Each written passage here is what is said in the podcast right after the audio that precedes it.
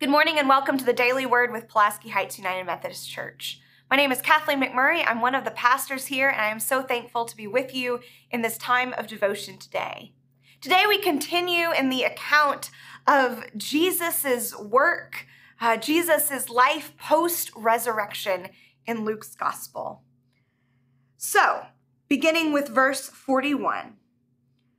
Because they, the disciples, were wondering and questioning, in the midst of their happiness, even after Jesus had shown them his hands and his feet, they were still struggling.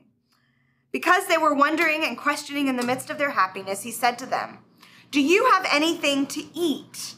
He gave them a piece of baked fish. Taking it, he ate it in front of them. Now, I love this imagery, right?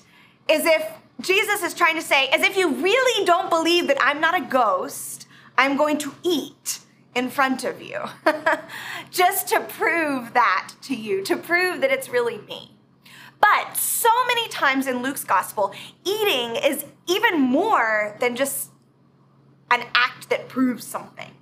By Jesus eating with the disciples, by him sharing a meal with them, it is a reminder of this ritual of sharing in a meal that they have done so many times before. That is how he was known to those two disciples in Emmaus, was by the sharing in a meal.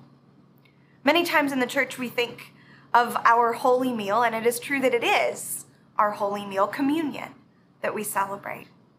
But I also think that whenever we gather around the table with those whom we love, um, that that can be an act of sharing in Christ's love and connection as well.